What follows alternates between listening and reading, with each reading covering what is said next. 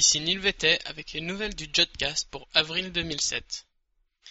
Le Liverpool Telescope éclaircit le mystère des sursauts gamma cosmiques. Des astronomes utilisent des ordinateurs pour faire exploser une naine blanche. Les derniers résultats de Akari, et d'étranges nuages sont observés sur Saturne. Des astronomes utilisant le télescope robotique de Liverpool ont réussi à mesurer la polarisation de la lumière optique d'un sursaut gamma cosmique, ou gamma ray burst en anglais, seulement 203 secondes après le début de l'explosion.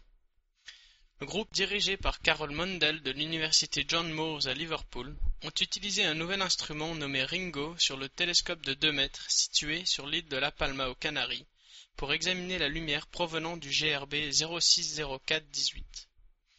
Cette explosion distante, mais très énergétique, fut initialement découverte par le détecteur de sursaut gamma à bord du satellite Swift, qui déclencha plusieurs télescopes qui furent pointés très rapidement vers la source de rayons gamma pour capturer la lumière qui diminue en intensité à grande vitesse, une phase connue sous le nom de postluminescence.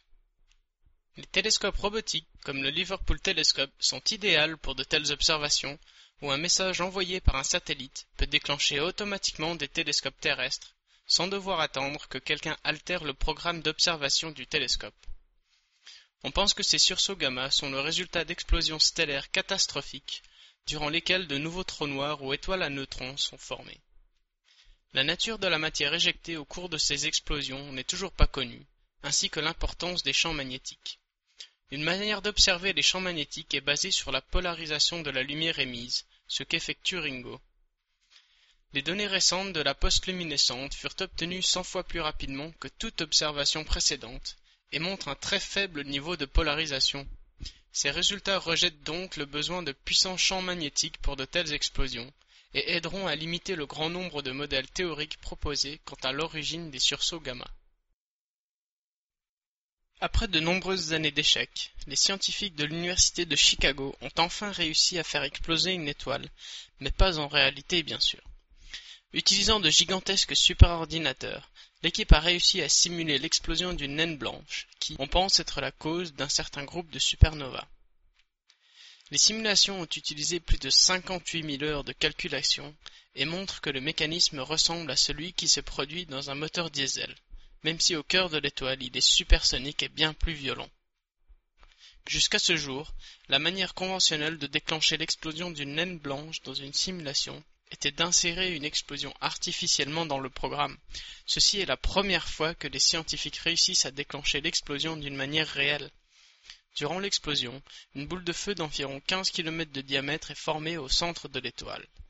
Elle traverse les 2000 km jusqu'à la surface de l'étoile en une seconde, puis englobe la surface de la naine à très haute vitesse, se heurtant à elle-même.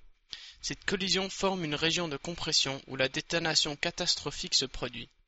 Ces modèles détaillés de ce type de supernova sont utiles aussi pour d'autres domaines de l'astrophysique. De nombreuses mesures sur la brillance de supernovas ont mené des astronomes à conclure que l'expansion de l'univers accélère au cours du temps. Donc de tels modèles théoriques peuvent nous aider à comprendre l'univers à une beaucoup plus grande échelle. L'équipe du satellite japonais Akari vient de publier de nouveaux résultats durant ce mois de mars. Lancé en février 2006, cet observatoire orbital à infrarouge a fonctionné en permanence observant de nombreux objets. Les nouveaux résultats furent présentés à une conférence de la Société nationale astronomique du Japon fin mars.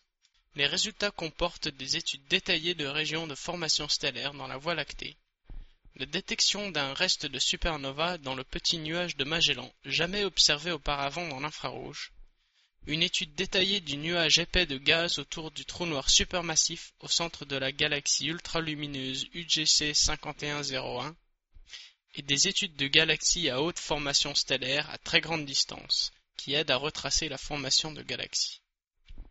Le satellite est en train de cartographier la totalité du ciel en infrarouge et a désormais couvert environ 80% du ciel. Les dernières images de la sonde Cassini montrent un étrange phénomène qui fut initialement découvert au pôle nord de Saturne par les sondes Voyageur 1 et 2 il y a de cela plus de 25 ans. Les images récemment obtenues révèlent la présence d'un nuage hexagonal d'environ 25 000 km de diamètre encerclant entièrement le pôle nord de Saturne. Il est tellement gigantesque qu'il pourrait contenir presque quatre terres. La structure est similaire au vortex polaire de notre propre planète, formé par des vents polaires, même si celui de la Terre est bien plus petit et de forme circulaire. Les nouvelles données obtenues avec les caméras infrarouges de Cassini montrent le contour hexagonal descend profondément dans l'atmosphère de Saturne jusqu'à 100 km.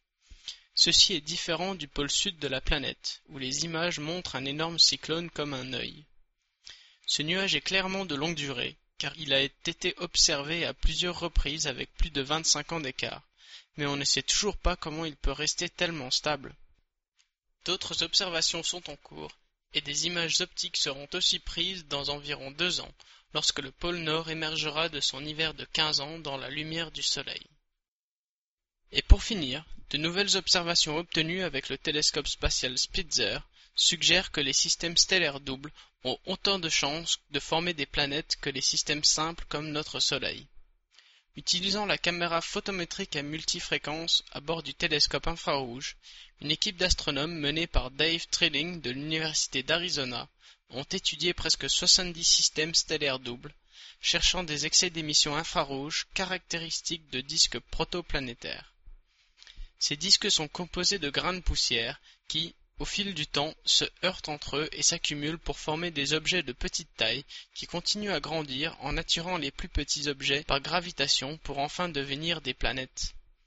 La lumière de ou des étoiles autour desquelles les petits objets gravitent est absorbée par les grains de poussière et est réémise en lumière infrarouge à laquelle le télescope Spitzer est sensible. En observant de nombreux systèmes stellaires avec des brillances infrarouges anormalement élevées, les astronomes ont découvert que la probabilité de formation d'un disque protoplanétaire est la même pour les systèmes stellaires simples et doubles.